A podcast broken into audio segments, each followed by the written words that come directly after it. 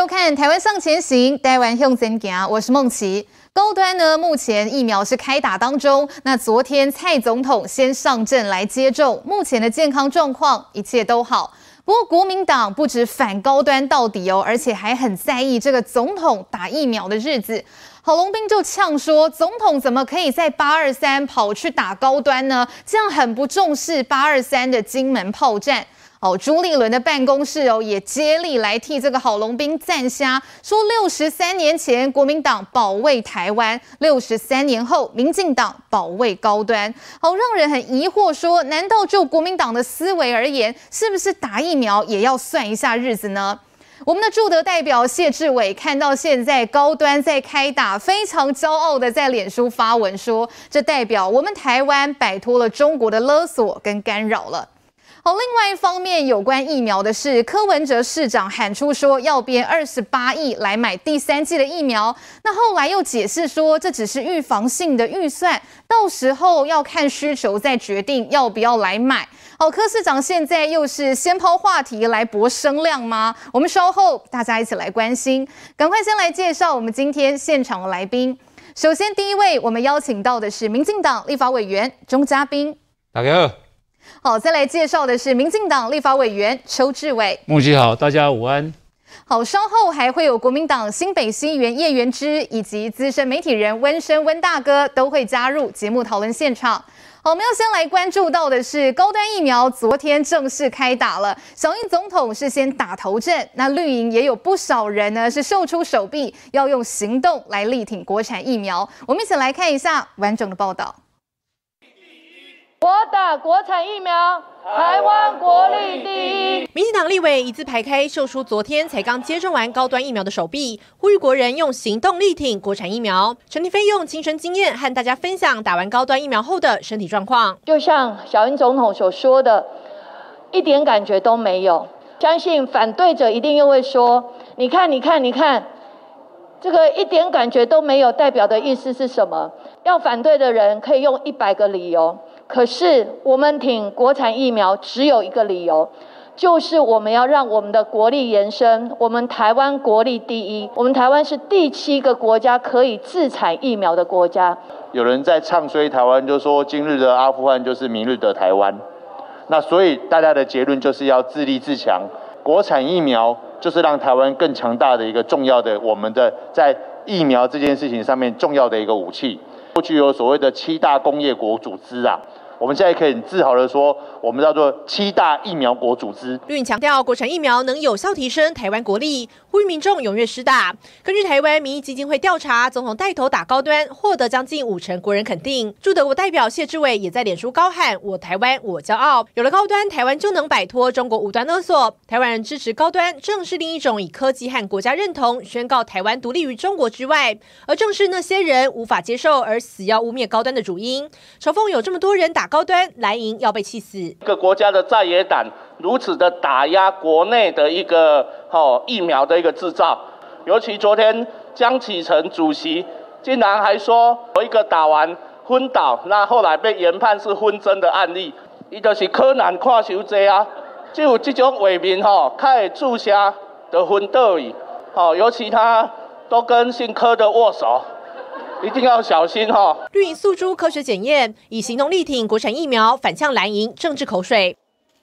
好，我们看到真的不少这个绿营的明代跟进蔡总统一起来打这个国产的疫苗。那昨天呢，其实总统去打高端，真的也是全国瞩目的焦点哦。总统告诉大家说，其实接种后他整天的行程完全都没有受到影响。好，那昨天晚上总统府的发言人也特地出来告诉大家，总统的健康状况是一切都好，请大家可以放心。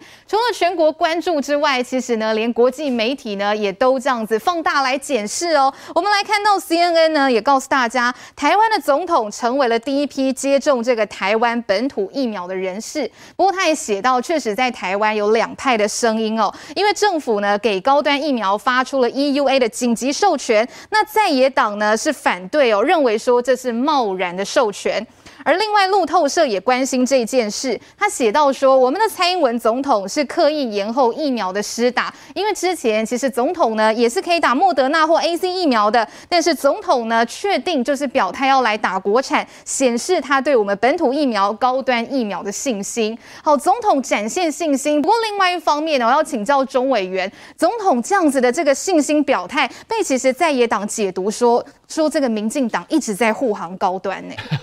如果真的说总统不打国产疫苗，不打台湾的高端疫苗，也有话说啊。你看，那、啊、你自己的都不敢打，你还没叫人家打？连总统都不敢。所以说这种事情，五威哈，嘉宾、欢民也都被供了。那倒是说，我是觉得 CNN 是说的没有错哈。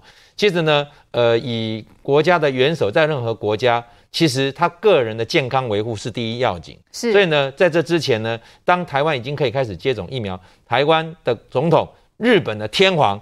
都表达说，哎，可以依照一样的顺序来施打，但是为什么总统可以延后呢？好，委员，我们稍后再继续来分析。我们看到指挥中心呢正在召开记者会，一起来看现场。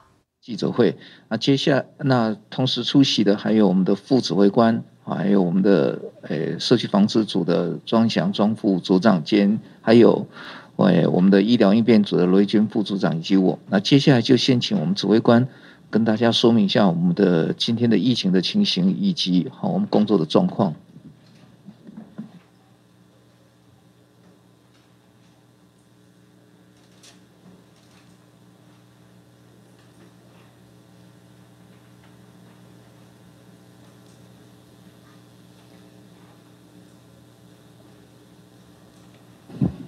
哎，各位记者、女士、先生，大家好哈。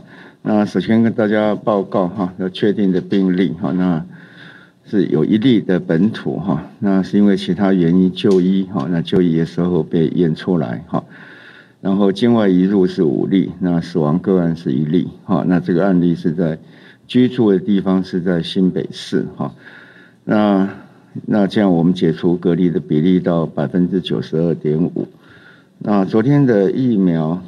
打了十七万九千两百一十五，好，所以我们现在的呃人口涵盖率哈是百分之四十点三二，那即使人口比是四十三点六六。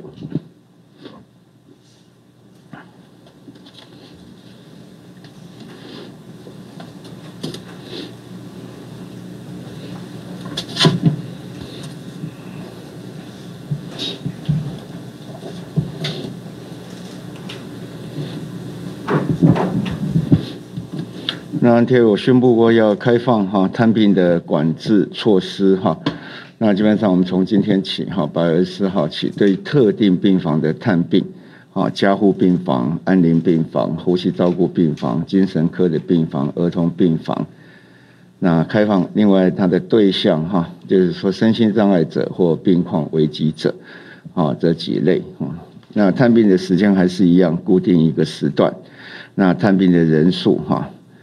每一个住院的病人限每次至多是两名访客，那应该要出示三日内啊自费抗原快筛或 PCR 检验阴性，啊这哎那含家用快筛，好这些相关的一些阴性的证明哈，那当然哈已经完成哈接种两剂疫苗满十四天的，好那或者确定病例符合采检阴性解除的隔离条件。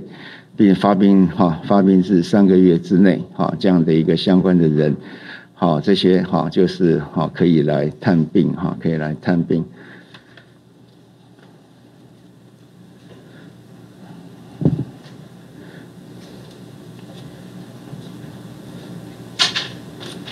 那至于在。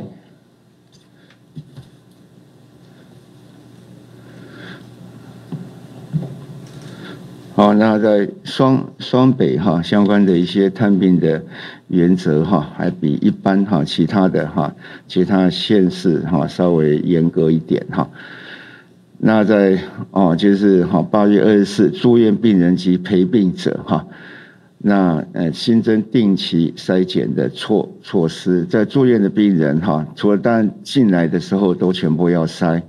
那七天、十四天，哈，都要进行一次公费抗原的快筛。那陪病者，好入院的时候，嗯，当然是在他进来第一次来陪的时候，第一次都要哈做 PCR。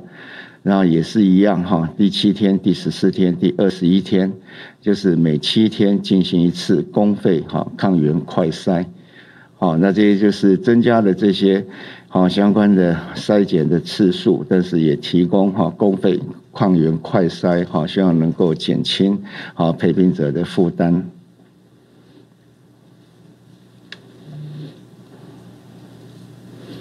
那还是在强调，前两天我们从哈，我们在就是说，从八月二十七号哈，八八月二十七号零时起，入境旅客哈，应全部都要搭搭乘防疫车辆到检疫所哈，不得自行驾车前往。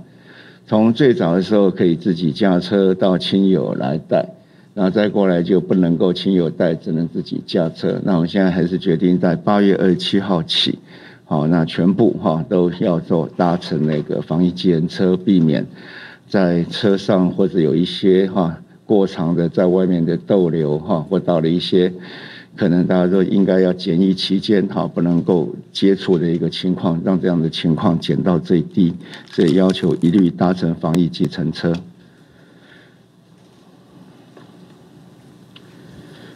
好，那昨天有关于打疫苗哈到。嗯，就是今天早上哈，有传出哈，也得到证实哈。那有一位哈，在昨天有打啊高端疫苗者哈，在今天早上哈，他就哈因为身体不适哈就过世了。那目前哈初步哈可能是有这样的可能性哈，有心肌梗塞的可能性。那不过。哈，不过这个因为是到院前的死亡，哈，所以是要由司法相验，哈，由检察官来做相关的一些判定。那先跟大家做这样的报告。好，那有问题可以提出来。嗯，指挥官好，自由时报提问。呃，刚刚有提到说这一位作家就是通报死亡的状况，那请问这是呃国内的首例吗？还有昨天不良事件的通报情形大概是怎么样？那第二个部分想要问说，近期的疫情比较稳定，那五月、六月、七月到八月目前为止的那个确诊死亡率的变化大概是怎么样？那目前还有多少重症是在住院治疗中？那情况大概是如何？谢谢。好，这一位当然是不良哈不良事件的死亡通报，好，在这个高端疫苗当然是第一位哈，到目前是一位。好，那其他单位有陆陆续续有报告。好，那有关于好，那其他的问题是不是请庄副哈？呃，有关不良事件的通报的部分，就昨天有接到呃疫苗接种后不良事件四十四十五件，那呃非严重不良事件二十三件，死亡两件，那另外还有其他疑似严重不良事件是二十件、哦，那这死亡的部分呃有有两件部分并没有包括刚刚报告的这个。高端的这个呃接种后死亡啊，不过昨天高端的部分是有新增一个呃疫苗接种后非严重的不良事件啊，那呃死亡的部分我再说明一下，就是有新增一例是 A 类疫苗接种后发生死亡不良事件，那年龄是七十七岁，是在接种疫苗后五十九日发生，那另外同期间有新增一例呃。莫德纳疫苗接种后发生死亡的不良事件，年龄是七十岁，那是在接种疫苗后三十六日发生啊。那呃到昨天为止是没有呃新增这个高端疫苗接种后发生死亡的一个不良事件啊。以上。好，那那个进来那个像那个致死率哈。也许我们这两天再整理一下，跟大家报告一下哈，因为有时候他用时间序，像死亡的时间，或者用发病的时间，啊等等，都有一些计算不同，我们把稍微呃整理一下，再跟大家做报告。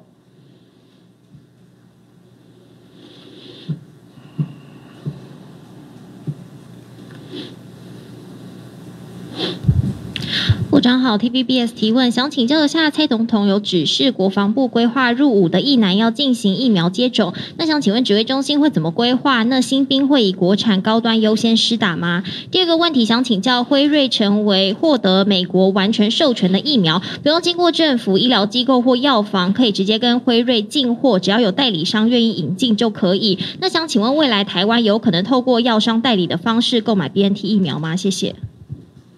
嗯，其实这个事情还好，就是到现在其实还没有任何的一个怎么讲，这一个变化了哈。台湾辉瑞是有分公司在的，好，那基本上在取得药证，如果用这样药证的方式进来，那就要取得台湾的药证，好，那有相关的这些代理商或者好他们的分公司来向这个 FDA 来提出来，好，可是目前还没有这些相关的讯息。那另外一个什么？那个新兵打疫苗的哦，新兵打疫苗还是哈维持一样哦，还是要根据国防部对于整个战力评估这样的需要哈，那来做这样的疫苗施打的计划。我们会跟国防部配合，但我们并不会要求任何人哈一定要打什么样的疫苗哈，要打什么样的疫苗还是根据哦当事人的选择。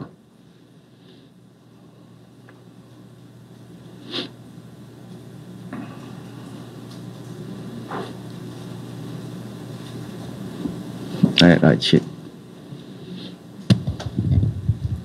长官午安，华视提问哦，对于台湾的境外封锁策略是清零这件事情是非常有效的，可是国际媒体 CNN 就提醒说，如果台湾坚持要清零的话，那很可能让台湾在国际上越来越被孤立。那么他就举了纽澳的例子，他们强调说，他们这一旦在疫苗接种率达到一定的标准，那么可能就会放弃清零的策略。那么对于经济跟这个疫情两边的一个权衡，指挥中心有什么样的看法？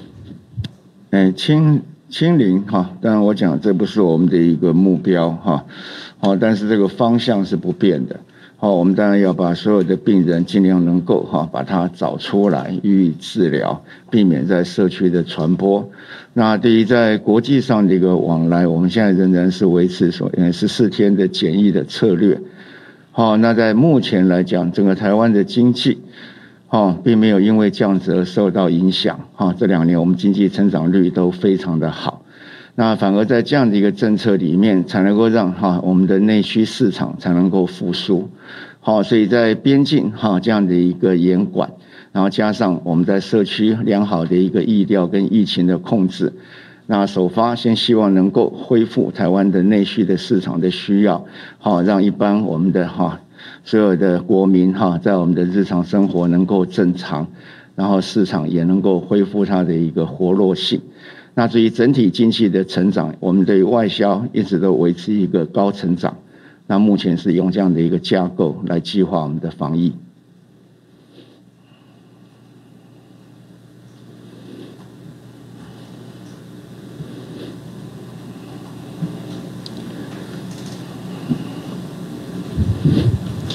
指挥官好，大家提问，有两个问题想要请教。第一个是关于这个四到七月捐血人的血清抗体，有专家就认为说，这个结果出炉要两个半月，只能回顾过去的状况。就算有人曾经感染，也很难进一步去调查和介入，所以应该是要抽取现在的血液，才能及时了解社区的疫情状况。那对这件事情，指挥中心怎么看？另外一个问题是说，这个一点三万名的境外生即将来台了，然后学生会就会就近在桃园入住防疫旅馆，但是桃园市长表示说。说这个防疫旅馆的量呢，已经达到七成了，希望中央可以协调将学生分流，启动防疫巴士再到其他县市。想问一下，这个有相对应的应变方式吗？谢谢。哎，第一个哈就是。就是说，对于这样的一个分流，这我们已经要求的教育部要把分流，不管是时间上的分流，或是地域的分流，好，那各校都要做好。我们尤其要求，就是说，在入境前一定要相关的防疫旅馆或者需要入住集中旅馆要事先订好。好，那这个是哈用它用这基本上我们有多少的量能才能够承受多少的人进来，而不是无限制的人进来。那我们再来哈，用我们的量能再来想办法去弥补它，是用我们的量能来计算可以进来的人，所以要把这个分流哈，一定要把它做好。那第一个问题是什么？哦，那当然这里面我们就既有的这些血型，先做一个过去的一个了解。那未来哈，对于这样子 update 哈，比较临近的相关的血液的检查也会来进行。部长好，想请教一下，今天新增这一例本土病例，请教他是哪一个县市的确诊个案？他本身有没有症状？因为他是因为其他原因就医，就目前来讲，到门诊是不需要筛检，他是到急诊去才确诊的吗？那因为他的 CT 值是三十七点七，是还蛮高的，还会被列入到确诊原因？谢谢。会，我们现在 CT 值验得到的都会把它列入确诊哈。当然有一些特别高或一些相关有疑问，我们在复验啊。当然是复验如果阴性，经过判断就不会列进来。好像我们列三七三八哦，列确诊的个案已经很多了哈。那第二个，我刚刚跟大家报告，他居住的县市是新北市，好，那被确诊的在确诊的地方是在台北的医院。部长好，TVBS 提问，想请教一下，今天开始不少首批八十五岁以上打 AZ 的长者已经施打疫苗满十周，想请问目前我们库存的 AZ 量是足够的吗？那他们已经可以开放预约第二剂吗？谢谢。会，我们现在开始会哈安排一部分的疫苗给这第一批时间已经到的，好来施打第二剂，好，不过目前在主要的战略上还是以第一剂为主。部长您好，昨天新北市有一个确诊的个案，然后曾经在发病的前三天到过花莲参加四十人的法会，但花莲县政府却说，因为那都是外地人来花莲，所以疫调要交由新北来做。请问两个地方互推疫调，指挥中心该怎么做协调？哦，不会的，我们现在还是以前跟以前一样哈，主要是这个哈，相对这个个案哈，基本上它是居住县，好居住地以居住地哈为主责的单位。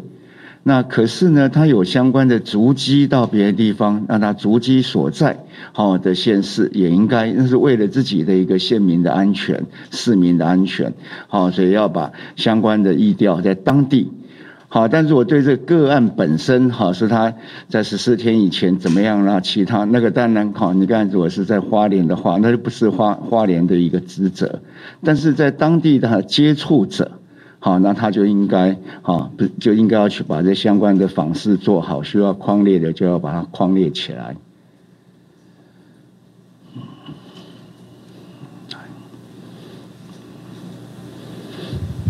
谢谢部长，这边两个问题想要请问。第一个是有大学生想要施打国产的高端疫苗，但是因为受到疫苗年龄的限制，那他要施打国国际的疫苗呢，又排在队伍的最尾端。想要问一下，说要怎么因应？另外，也有大专院校的教职员是觉得他们没有造册施打，那他觉得说，难道是大学成为三不管地带了吗？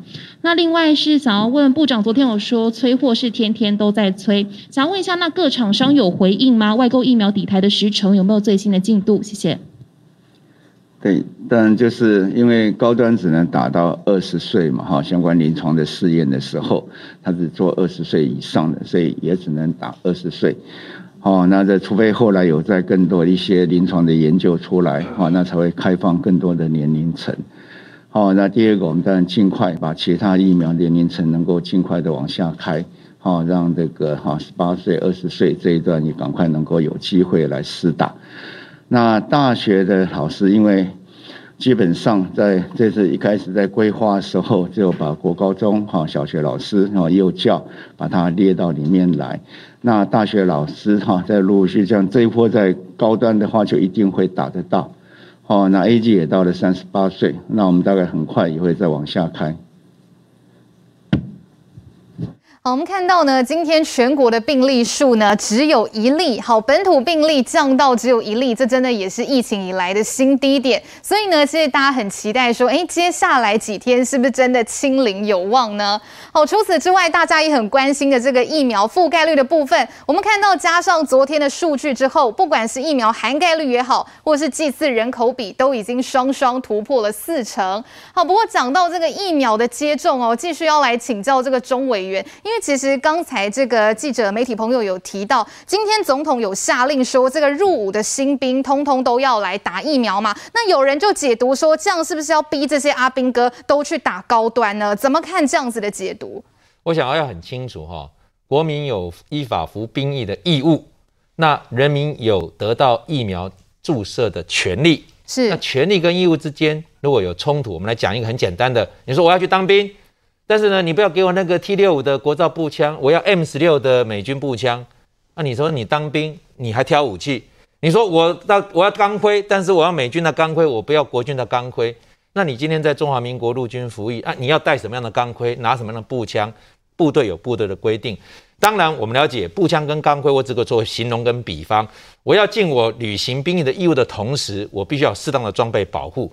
今天我们要了解，今天疫苗注射就是国家提供给人民自己保护自己的一个装备，一个选择。那这个选择，你可以选择什么？你可以选择打，你可以选择不打。对。但是至于什么厂牌、什么品牌，每个人有每个人的资讯跟偏好。但是呢，事实上国家并没有说，哎，我要提供你所有的选择。哦，哎，全世界上有六种的、七种的疫苗，通通让你挑，你挑了我要买给你打，也不是的。其实你来看一下，权力之间的冲突有调解的方式。譬如说，法国总统啊，马克龙，他说，法国人你他怎么他也不是强制每个人打疫苗。他说，如果你在医疗机构服务，你不施打疫苗，那你就不能够工作。那这是工作权跟健康自主权的管理。疫苗是我的权利。注不注射，因为进入了人体，我可以做决定。对，绝大多数国家都是尊重人民的自主选择。但是你在医疗场所工作，如果你不注射疫苗，虽然你主张了自己的健康权，但是你可能危及到公众的健康权。所以在公众权跟个人的权利之下，法国总统选择说以公众权利为优先。因此呢，如果你不愿意施打疫苗，那你就请你离开，不能参与。公共医疗的服务行列，我想这很清楚，所以我们很清楚，今天国民有依法服兵役的义务。我接到了兵单，我去服役，我是为国家安全尽我的心力。这时候我需要装备，我需要钢盔，我需要步枪。国家有什么样的装备，给我来保护自己，给我来完成我的工作。那至于施打疫苗的部分呢？那你也是按照这样的道理，你可以好基于个人的健康自主权，你说呃我要选择私打或不私打，但是。当你这个私打不私打会影响到你工作执行的时候，那就产生了一个问题了。如果你不能注射疫苗，你能不能履行兵役的义务呢？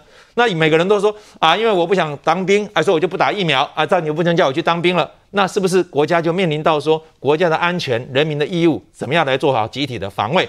我是觉得这里面的权利义务，不同的个人的权利跟公众的权利要怎么样去衡量？这两种利益怎么衡量？我是觉得呢，今天作为三军统帅。总统说了，是我们和国军的现役的官官士兵，新入伍的，比照现役好在在营的国军士官兵来施打疫苗，很清楚，只要你是进入了营区，你穿上了军服，你是中华民国国军，就算是四个月哈四个月的这样的一个呃这个基本训练，你也是比照现役的军人这样子来完成你的义务，所以我是觉得呢，在这个时候去无限无穷的去。啊，无穷上纲去高举说个人的选择权的时候，那我们只能说你可以选择打或不打，但是你不注射疫苗，就像现在的台台湾社会，你不打疫苗，那你是不是就很小心保护自己的健康安全？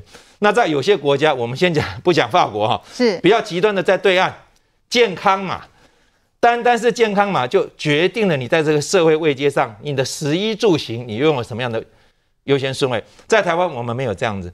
在台湾，甚至有人问陈时中指挥官说：“哎，是不是说餐厅呢？哎，有人说，哎，有施打疫苗的坐这边，没有施打疫苗的坐那边。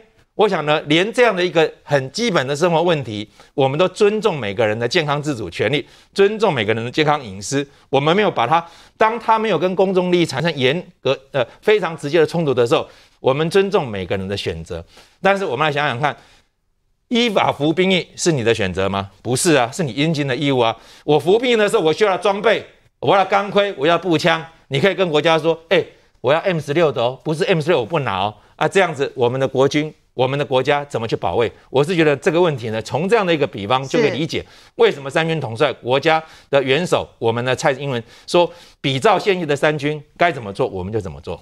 好，谢谢委员这边的补充说明哦。不过现在大家还是很关注蔡总统的健康状况，总统府也是说，总统在打完这个国产的高端疫苗之后，健康状况是一切良好的。但是在野党很在意，说总统怎么会挑昨天八二三去打疫苗呢？现在国民党哦是反高端反到底哦，甚至郝龙斌啦、朱立伦、江启臣这些国民党的大头真的好在意这个日子哦，说总统呢不应该在八二三去打疫苗，这样表示他们不重视八二三的金门炮战。好，打疫苗真的要挑日子吗？我们稍微休息一下，稍后回来继续来讨论。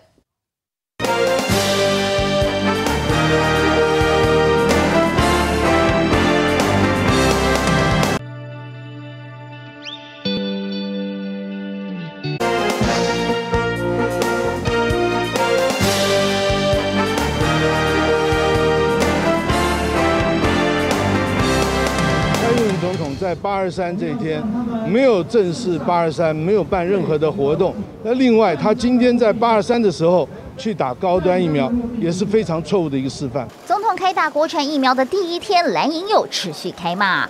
不止郝龙斌说是错误示范，国民党团立委赖士葆开记者会痛批，施打后没抗体要向陈时中集体诉讼。洪孟楷则是怒批高端只剩一个月到期，难道不是即期品或样品吗？这样的国民党日常出现例外，立委林维洲反其道而行，脸书发文爱台湾打高端打国际疫苗，不表示不爱台湾，最少要让国人可以自由选择，否则就是疫苗政策失败。我要打高端，希望国产疫苗越做越好。我会把手背留着，然后呢，让大家哈可以先打国际疫苗。嗯、他说他要留给高端这件事，他也没有跟任何人商量。对，哦，我想为周委员呐、啊。他一向以来的作风就是怎么样？他他真的就是认为他比较这个风格比较独立一点啊。嗯。哦，所以有时候他认为他该做的事，他该讲的话，他就直接就就去做了。和林维洲友好的江启臣替林维洲缓颊，执政党立委表态欢迎理性的声音。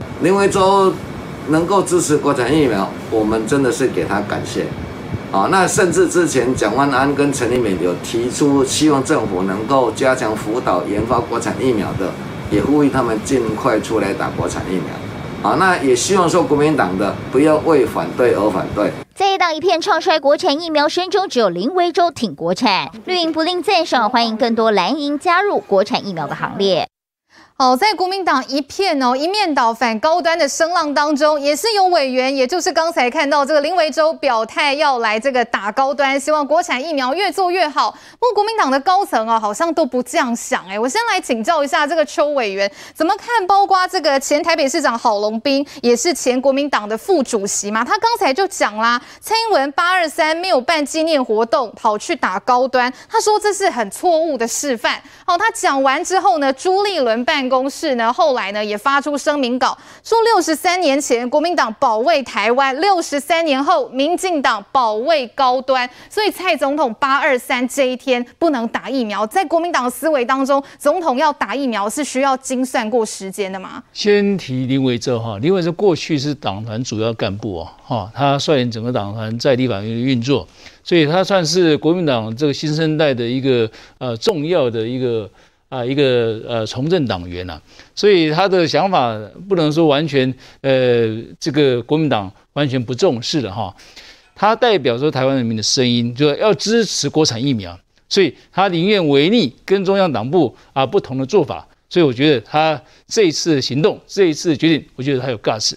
我觉得从过去一年来，国民党的政党支持度每况愈下，好，甚至被民众党超越，所以。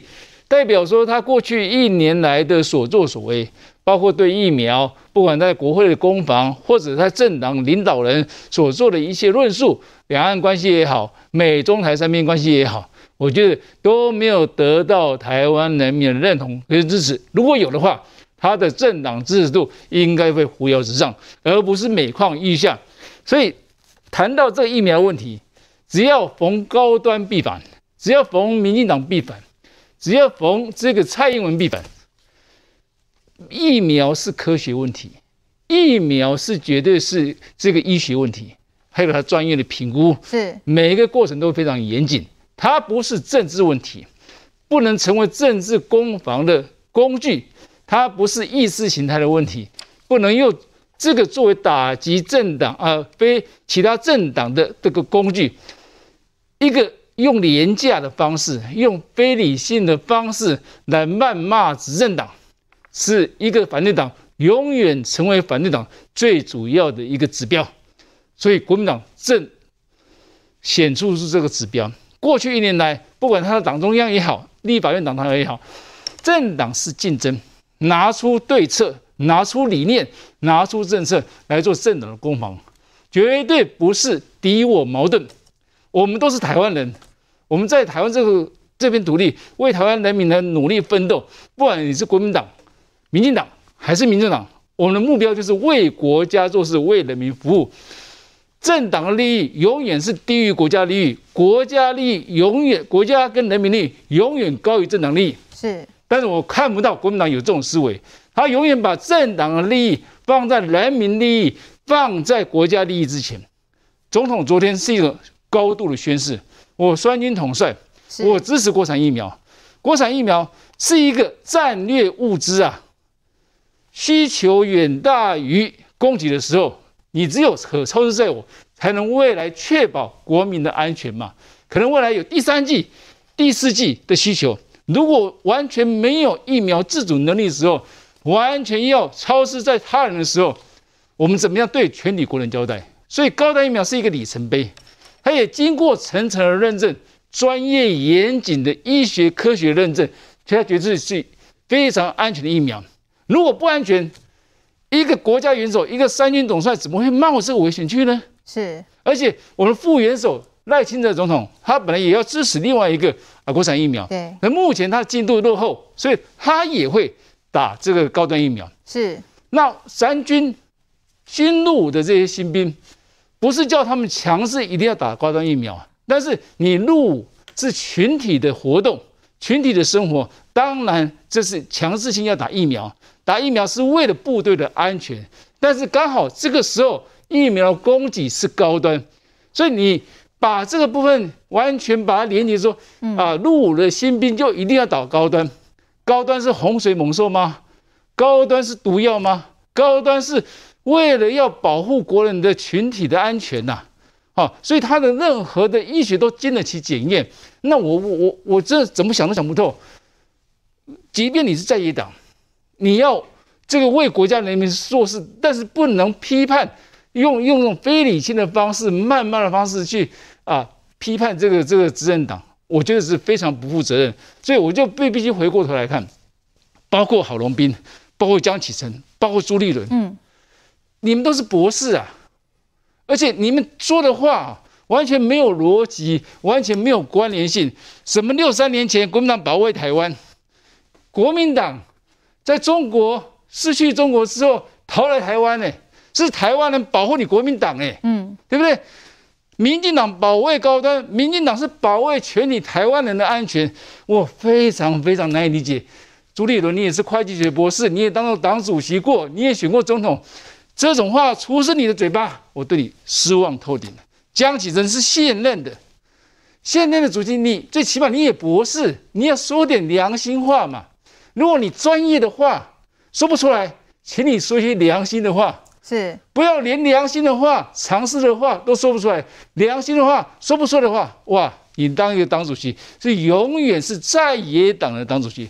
郝龙斌更不用讲了，八二三炮战。是例行性的纪念活动，跟高端也有关系。他说，总统去八二三的时候去打这个高端疫是非常错误的示范。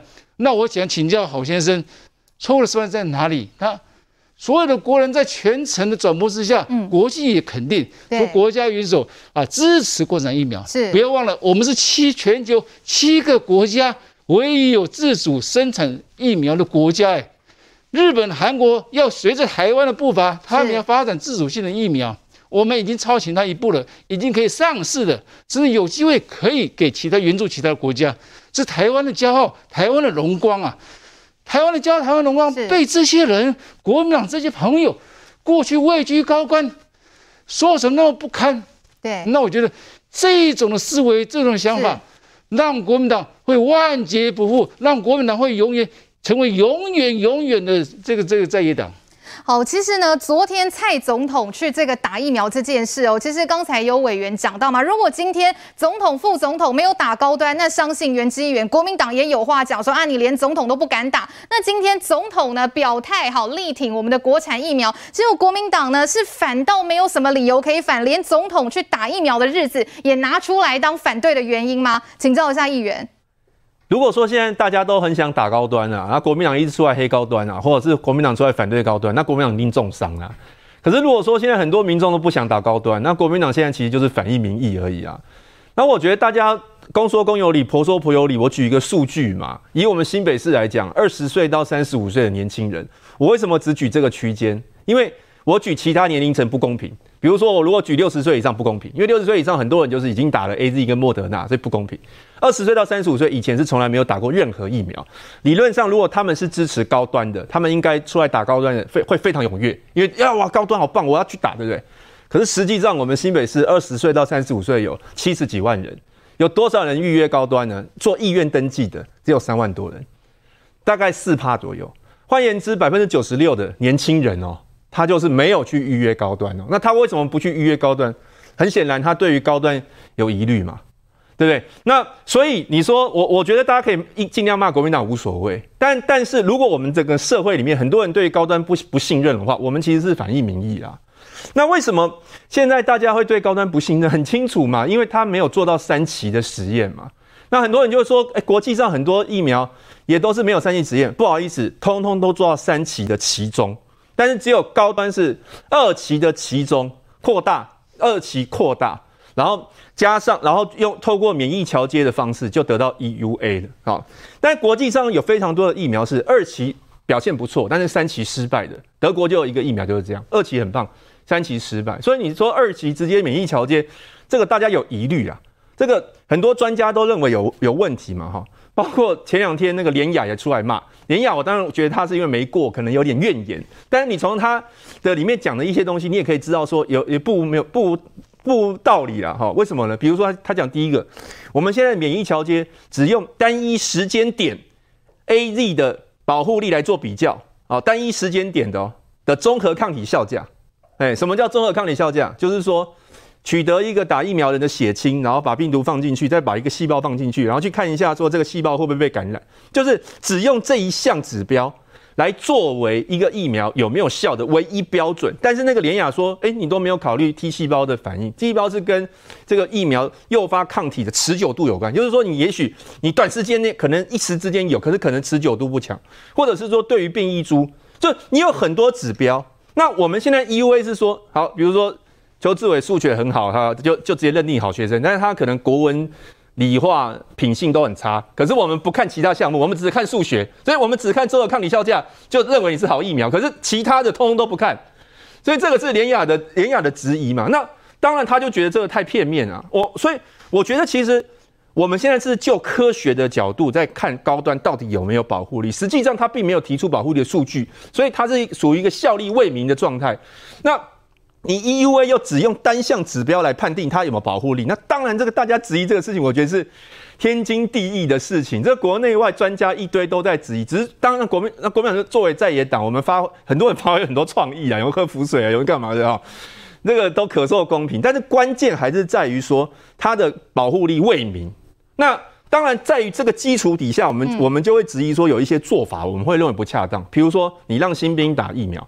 新兵当然，指挥中心的讲法是说，我们不会逼他们打。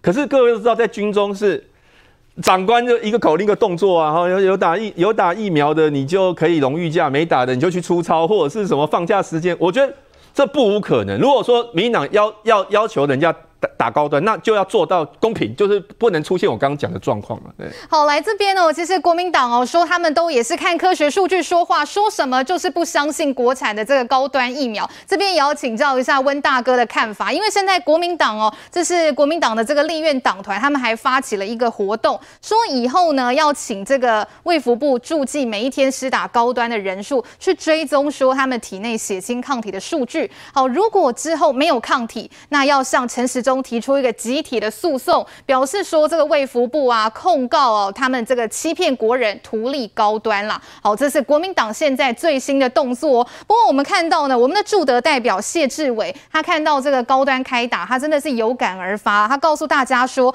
因为呢台湾有了高端疫苗，我们就可以摆脱中国无端的、直接的或是间接的勒索跟干扰。但是显然国民党是非常不以为意的，请教一下温大哥。我先从谢志伟讲的啊，各位看一下这个报道，中国疫苗外交破功，哦，这这两天的报道，为什么？因为中国的疫苗出去以后，很多国家这个不愿意用，不敢用，所以啊，这个是相对性的。那共产党他们这个疫苗外交已经失败的话，特别是哦，陈廷威讲的吧。我们是第七个能够自产疫苗的国家，是，所以这个得来不易了。因为各位看到说，现在第六轮的高端，哦，可能如果说三十五岁还要再开始了，那刚刚一直提到的，国民党不只是党团在那边发作，他们还发还有这个团体啊在发起要公投，是，哦，公投，各位要了解一个政党。衰败根源析啊，这个中共出的分析得很透彻，国民党很不幸，全部应验在里面。以刚刚讲到八二三，八二三当然六十三年前发生的事情，郝龙斌你爸爸郝柏村就是因为八二三起来。好，各位要了解啊，那八二三不要，我们就今天八二四好了，八二四好日子啊，为什么？巨人少棒队在五十年前。打出世界冠军，让台湾一举成名。打个比喻，对不对？这个没必要都要挑日子，就像中元祭一样。民视今天在那边哦，都要拜拜。昨天前天都有人在拜啊，哦。但是看国际舆情嘛，我常常我很希望说大家知道说，国际间包括路透社或 CNN 这样的一些媒体，他们都报道了。台湾的总统打自己的国产的疫苗，对，而且我们自己内部本身的民调，四十九点七 percent 赞成，将近一半，是这样就够了嘛？那没必要都要乱嘛？因为不要以为台湾现在看起来开始在哦，好像呃慢慢可以去呃游泳了或怎样等等，对，放宽了一些管制，哦，其实还是很多状况哦，所以。国产疫苗有怕有保庇啦，即甲拜拜同款啦，无败无保庇。啊，你卖都要都要顶来顶去。刚开始提到当兵的，当兵是一个口令，一个动作。你说、哦、我不打可以，对不对？但是你想打，就是高端。我都讲啊，哦，你叫做跟其他的嘛。所以啊，买个乱哦，人个昨天也看了啊，国民党你也要都要要求吼，要都要乱。黑领导代志，长官，你已经注定落败嘛？好，我看到其实国民党哦，对于高端真的是哦，不管讲到什么都是反对到底。而在民进党的部分有看到，其实这一两天哦，很多民代呢也是秀出了自己手臂去打高端了，包括这个嘉义的立委蔡易余哦，他昨天也是打了高端。那他就是告诉大家，因为江启臣呢今天讲说，看到昨天有一些零星的个案有晕针的状况，江启臣就说：“哎，这个赶快高端不能再打了。”被蔡易余痛骂说：“江启臣有听过副作用是马上。”昏倒的吗？好，亏他说是不是这个柯南看太多？好，那另外还有陈亭飞立委哦，他昨天也是呢去打了高端。他告诉大家，其实国产疫苗就是我们的战略物资啦，是国力的延伸。我们台湾是第七个能够自产疫苗的国家，这真的是非常的非常的不容易哦。哦，有关疫苗的部分呢，我们稍微休息一下，稍后回来我们继续来讨论。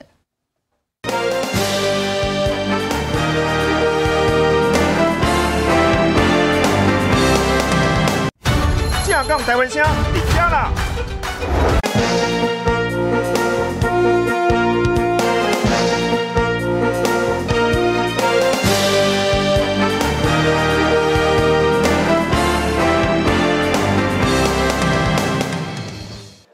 等很久了吗？哦，还好啦，还好。国产高端疫苗开打，台北市副市长蔡炳坤一早就到接种站视察，另一位副市长黄珊珊则在脸书 po 文，再次强调北市编列二十八亿预算要买两百五十万剂国际认证疫苗，帮市民准备打第三剂，希望能争取。议会支持柯文哲一而再再而三的把台北市要自购疫苗拿来当政治话题来炒作，为了都是自己的政治声量。看了柯文哲炒政治声量，黄珊珊也要来炒。那如果未来市府买不到疫苗，那责任是市长。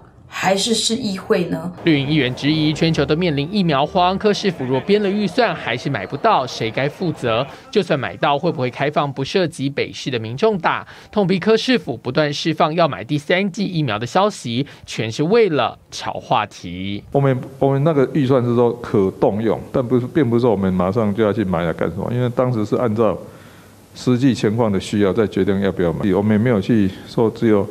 只有台北市级的才可以在台北市打，我们也没有搞到那样，所以像这种东西，我常常说政治就是八十二十法则的哦，就是也不用弄得那那个制度很死。柯 P 强调，这笔钱属于预防性预算，也会依地方政府买疫苗的规定办理。但即便如此，目前疫苗统筹的全责还是。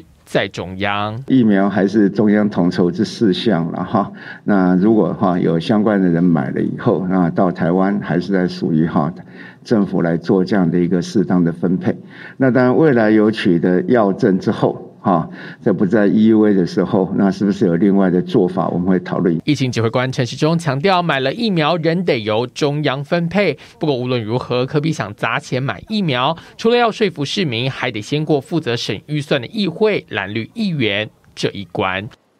好，柯市长又抛议题哦，赶快我们邀请这个钟委员跟我们一起来看。柯市长昨天告诉大家，台北市决定要编二十八亿来买这个两百五十万剂的疫苗作为第三剂。好，他说这个是预防性的预算了，还不知道要买哪一排或是什么时候买，好，这些都还是未知数。他说其实也是到时候再看状况嘛。好，那既然这样子，这个柯市长其实不是从昨天开始，他其实前一阵子就抛出要追加买第三剂这样。这样子的事情了，到底是真的蹭声量，还是为市民着想啊？请教委员。我觉得从超前部署的角度，哈，行政首长有这样的眼光跟视野，想那么远的事情，是应该是要肯定的了，哈。是，也就是说，他会为什么要第三剂？因为看到很多国家，尤其是中打了那个中国科兴疫苗的，哈，都两剂不够。嗯，哦，你看泰国啦、印尼啦，哎，他们中中国的国产疫苗，哈，哎，都两剂不够，哎。那其实呢，在其他国际的科学院上，也有一些。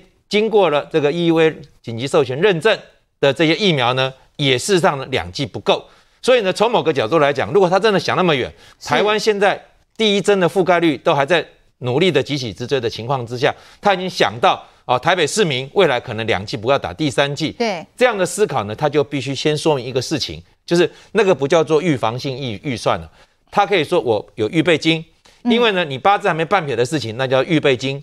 那你可以说一个编一个先驱研究，说去了解一下各国目前需要第三季的状况。如果他今天呢是比较务实的，而不是为了正声量的，因为我知道他强调说疫苗两剂是不够的，嗯，这样的观观观念我们是可以接受的。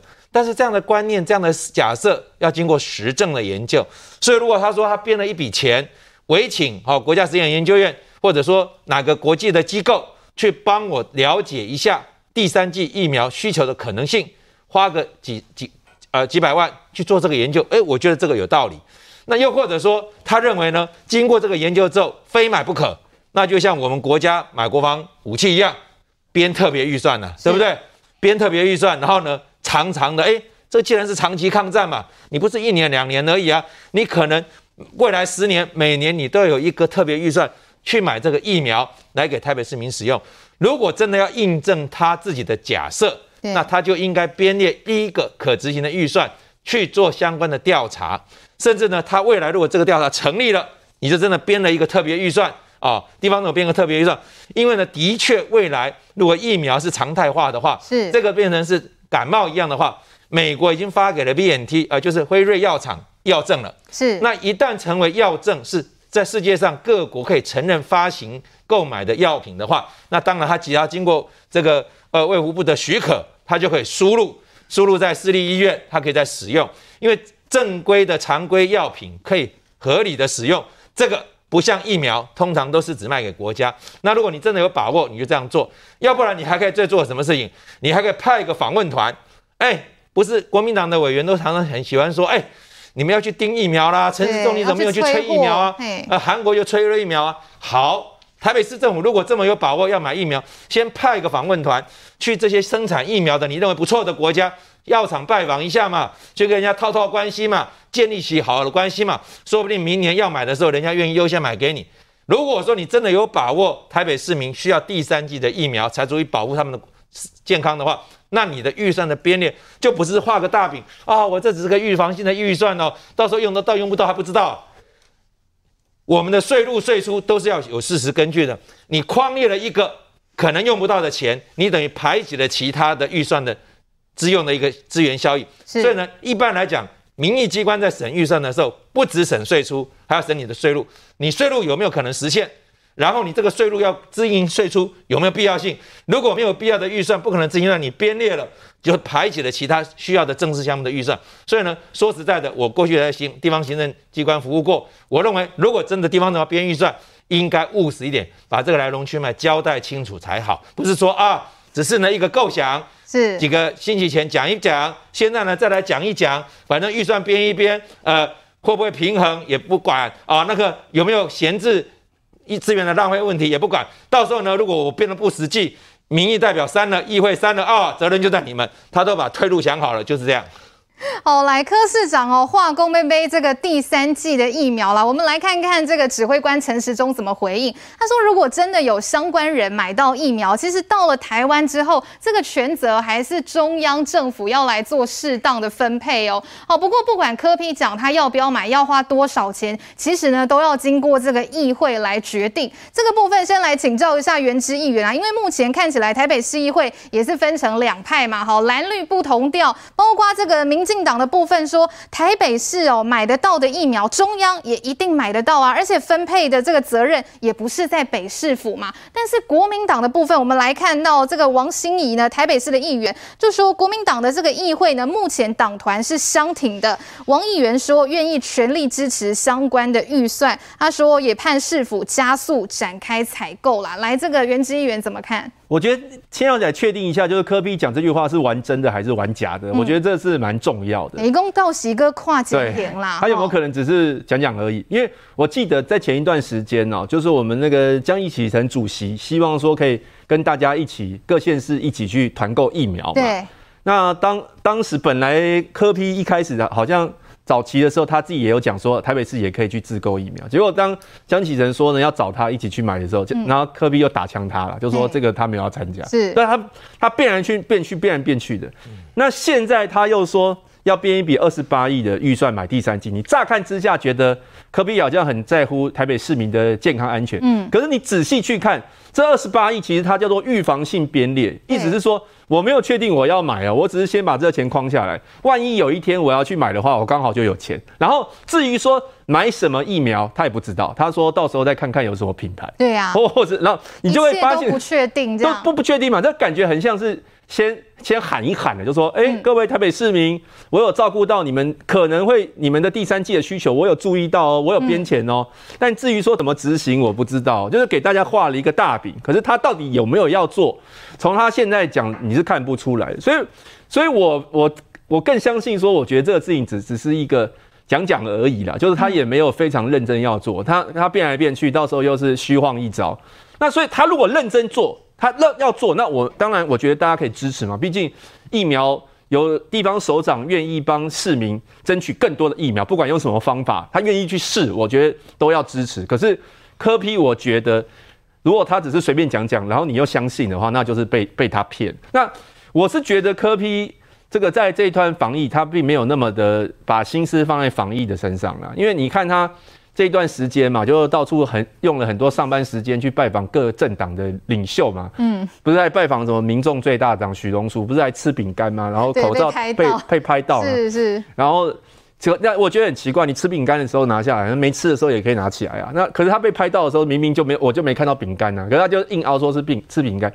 然后他那个时候实际上是上班时间，然后有人问他说啊，你你都不上班哦，你可以利用这个时间到处跑。他说他就回答说，诶，超过时间我们就会请假，这不是个问题，不是请假的问题吧？应该是说为什么你可以不用去防疫，然后你可以到处去拍拍照，这才是重点啊。然后呢，结果他现在几乎他的防疫啊，他都把他丢给他的团队在做。那他的团队，我就觉得跟科比好像是两轨不同的路线，嗯，两个人讲话都一直冲突。像之前郑文灿说要开放篮球场，科比在酸说好，请郑文灿示范一下怎么戴口罩打篮球。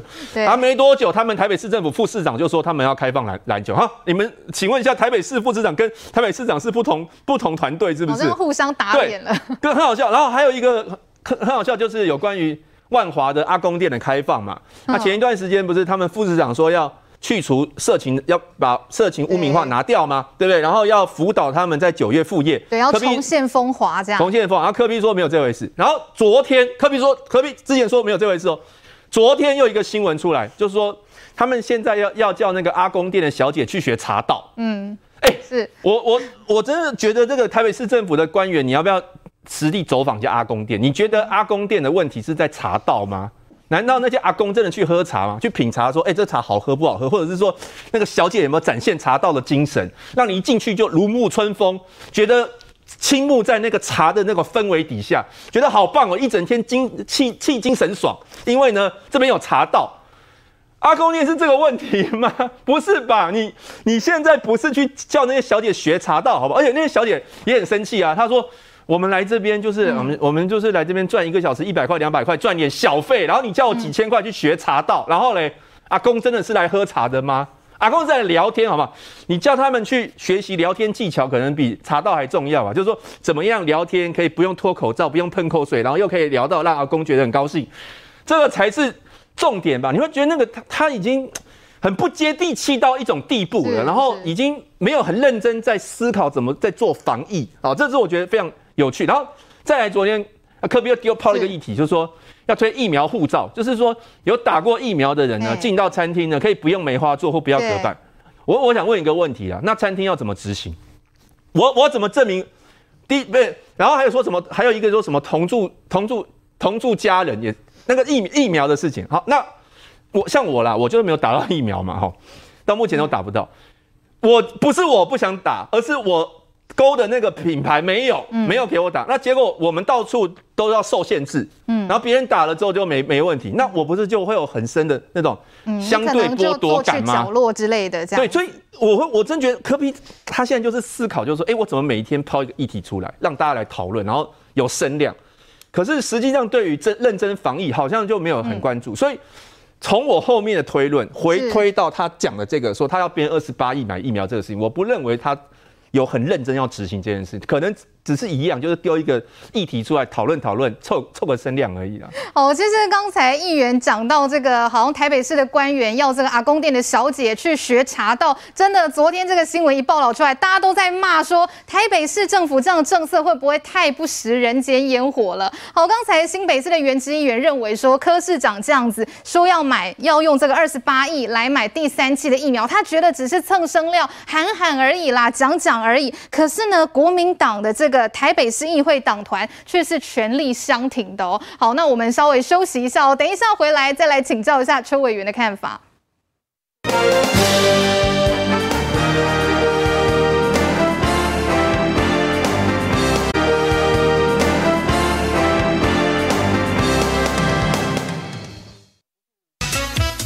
立陶宛乳制品每年有上千吨出口中国，却疑似因为要跟台湾互设代表处，遭到中国经济报复。波罗的海时报报道，立陶宛与中国在饲料等食品出口许可上的谈判，今年初以来越来越困难，最终完全停止。中国已经不审批了，立陶宛却没有收到任何指示，非常奇怪。当中国不遵守国际贸易的游戏规范，把经济当作政治的武器。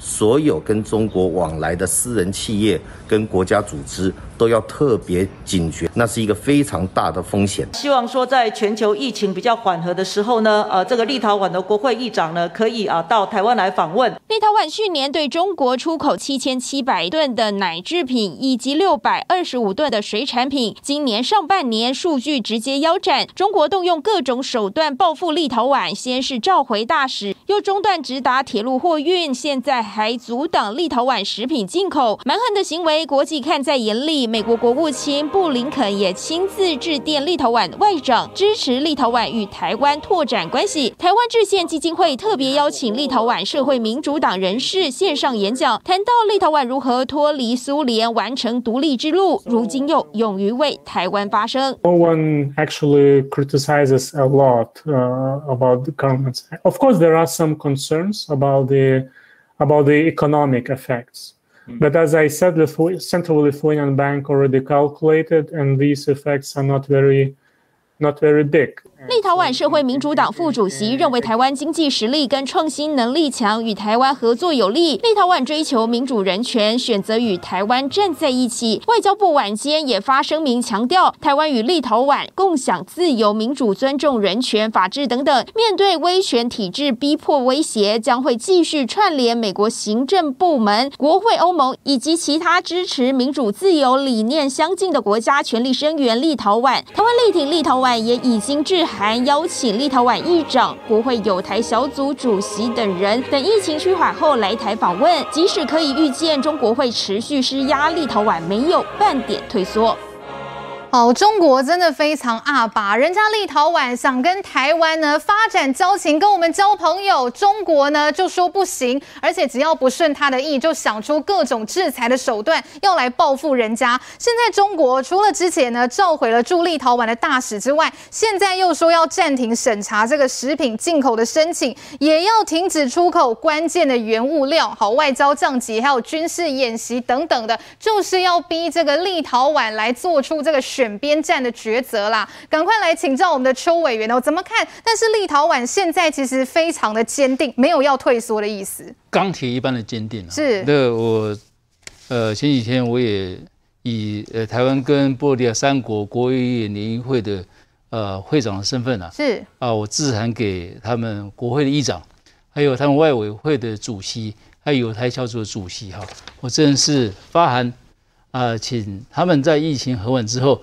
能够率国会访问团来做国会交流，来促进双边关系的哈。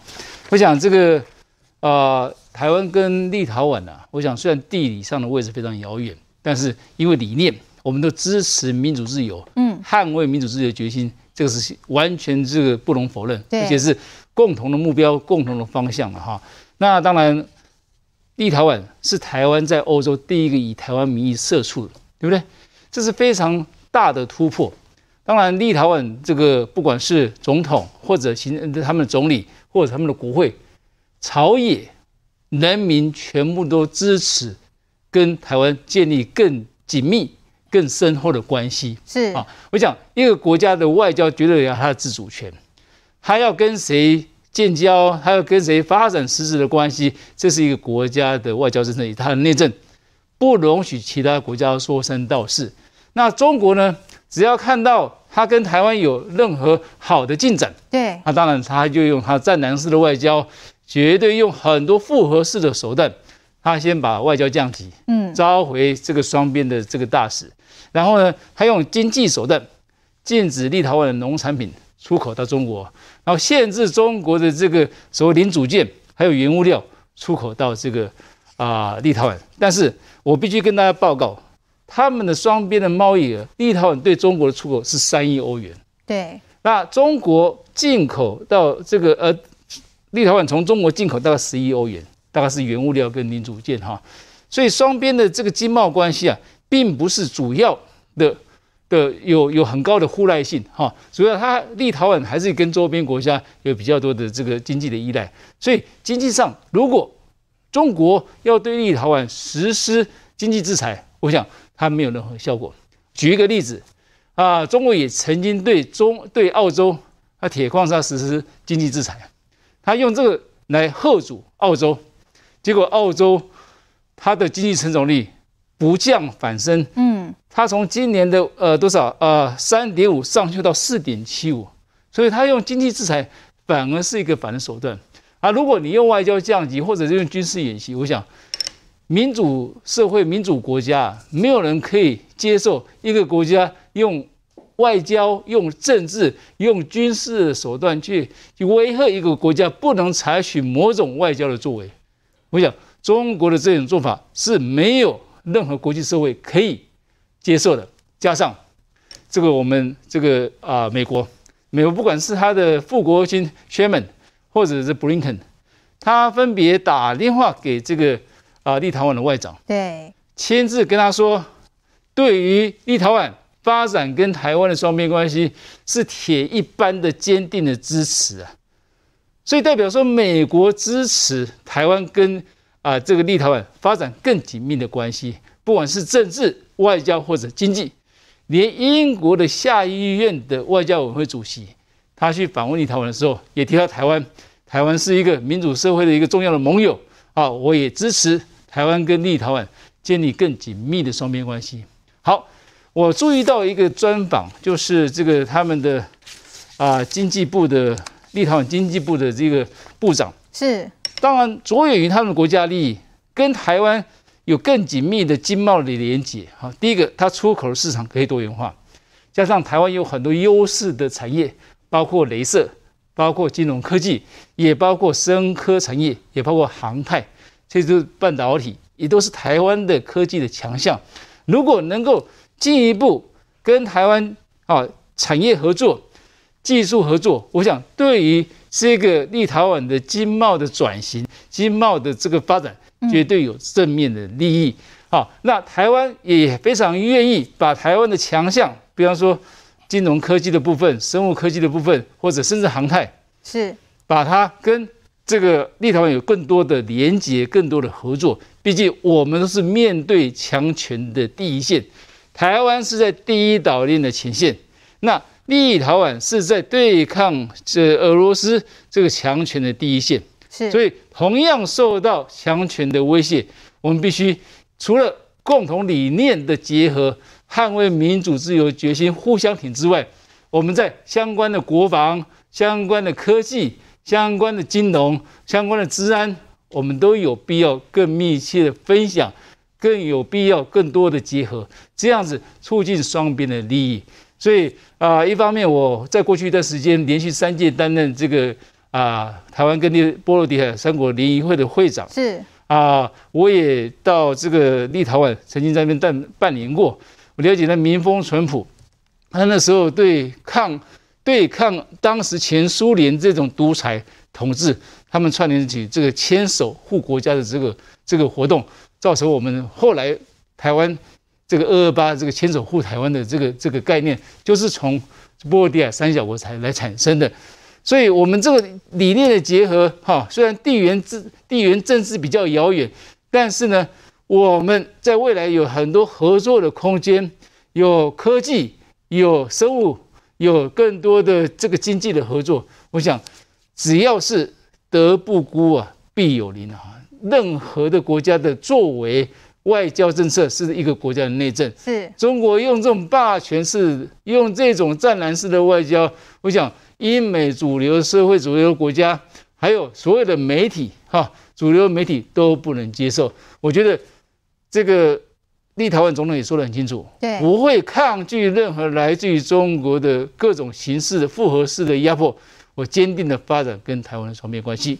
没有错，其实立陶宛现在意志是非常坚定的。我们跟立陶宛之间呢，就是价值的外交哦。现在中国想尽各种报复的手段，不过我们看到连美国也不挺中国啦。美国现在呢，已经有打电话给立陶宛的外长，表达美国对他们的支持哦，认为说这个立陶宛啊，或是他们区域挑战的应对，好，包括还有这个台湾拓展关系的决心，美国都是给予支持的。民进党立委也这个正告中国啦。不要借势借端阻挠台湾跟立陶宛来互设代表处。好，时间的关系，我们稍微休息一下。有关于中国这种战狼式的外交，但偏偏我们还是有前马总统哦，这个还是觉得中国的九二共识真的很棒。怎么会这样呢？我们稍后回来来请教一下温大哥的看法。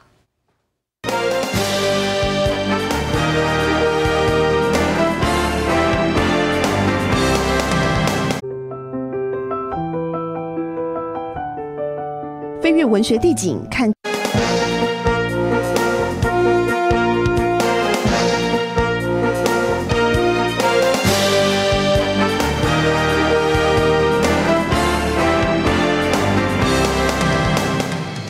节目现场有关于立陶宛的事件，我们要赶快来请教温大哥哦。看到立陶宛这样子有决心跟我们做朋友，结果却惨遭中国习近平这样子大力强力的报复。昨天我们的外交部晚间就发声明哦，说会继续串联美国啦、欧盟啊，还有其他的盟友，我们一定要好好全力来声援立陶宛。好，不过在昨天哎，同一天哦，因为这个八二三的这个纪念日哦，我们看到前总统马英九他就 PO 文了，他。说期许能够继续在九二共识的基础上重启中断的协商与交流。马前总统真的还是死抱着九二共识不放哎，请教温大哥。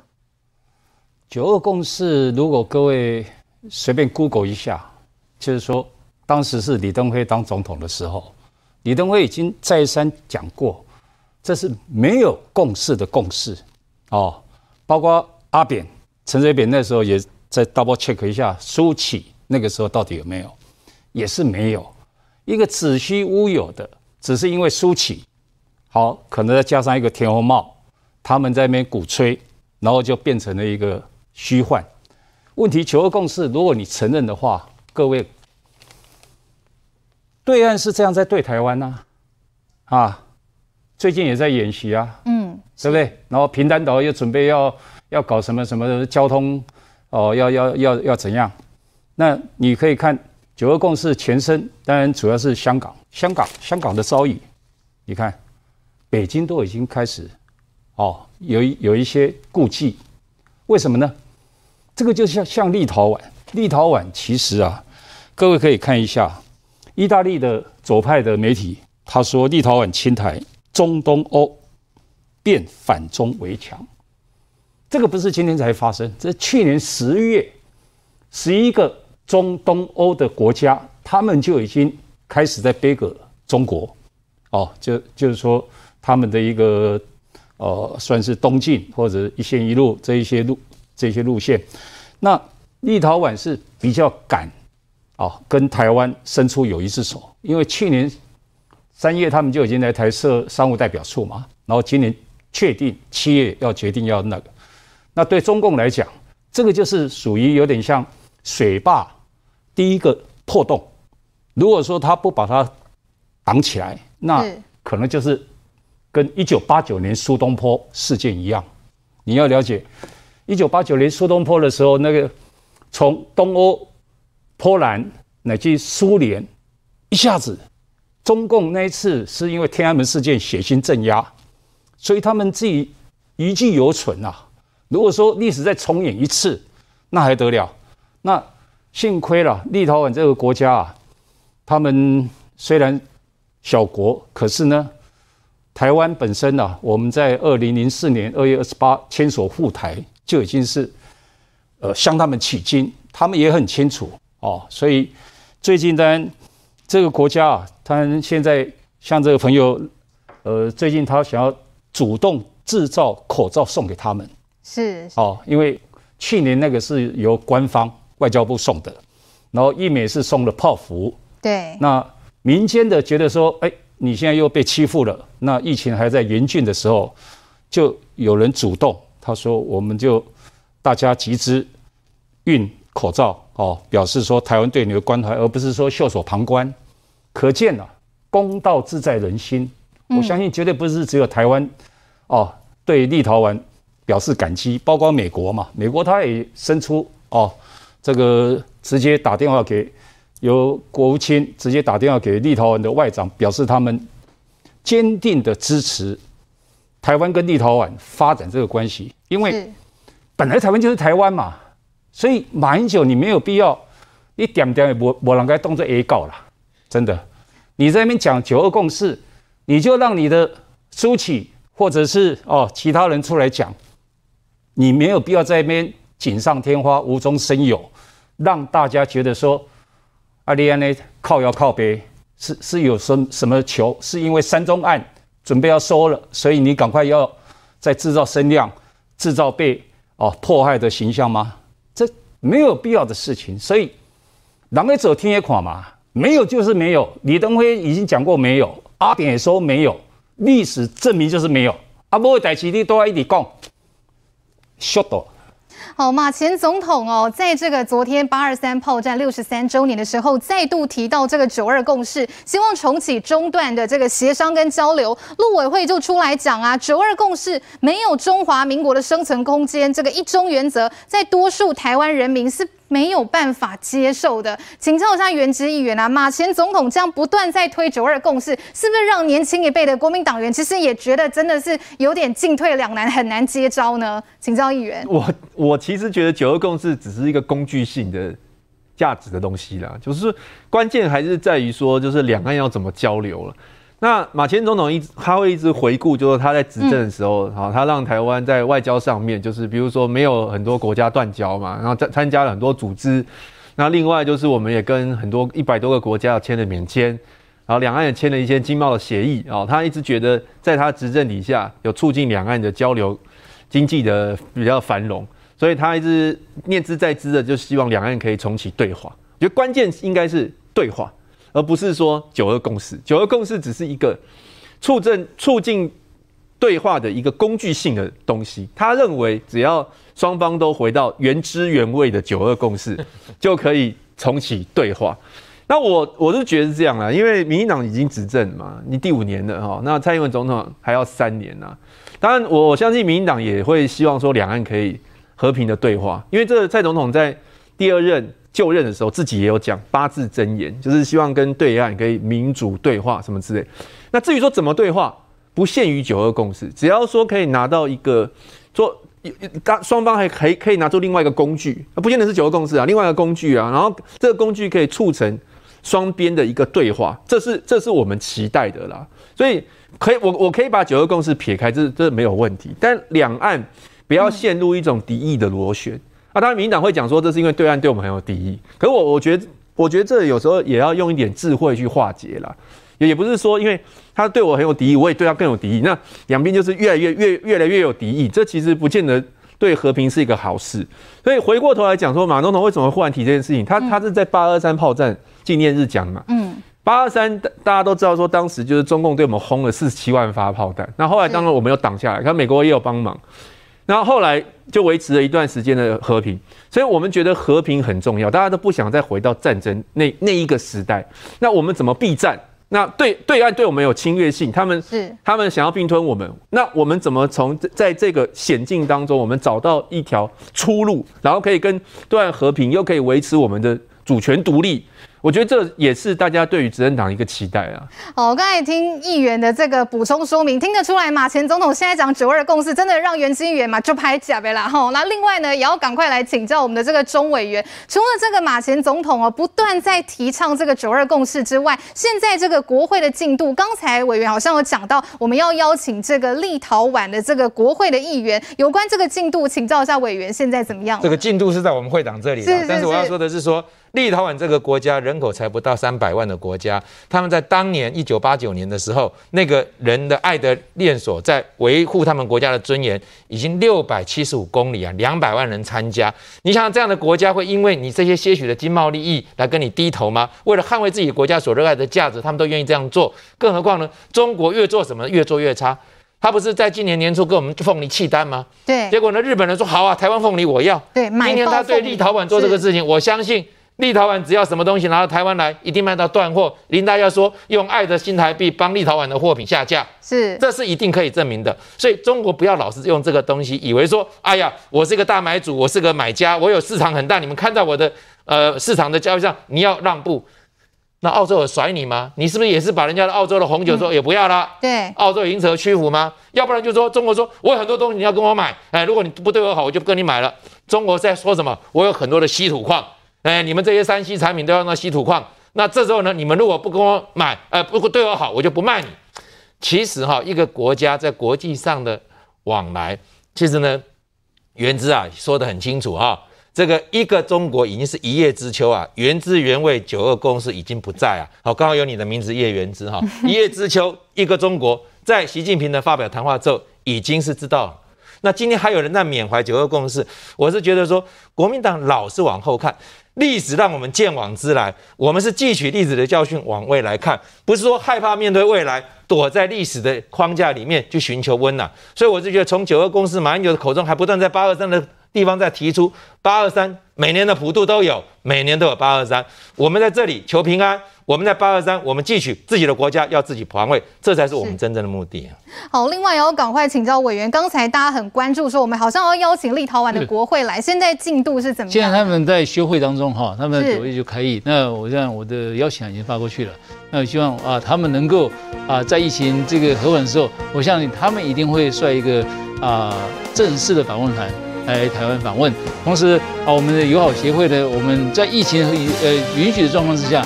我们也会来率团到这个立陶宛去访问，或者他的国会，来促进双边的实质关系啊，这有待于双边一起努力。好，我们也希望这个疫情赶快稳定下来。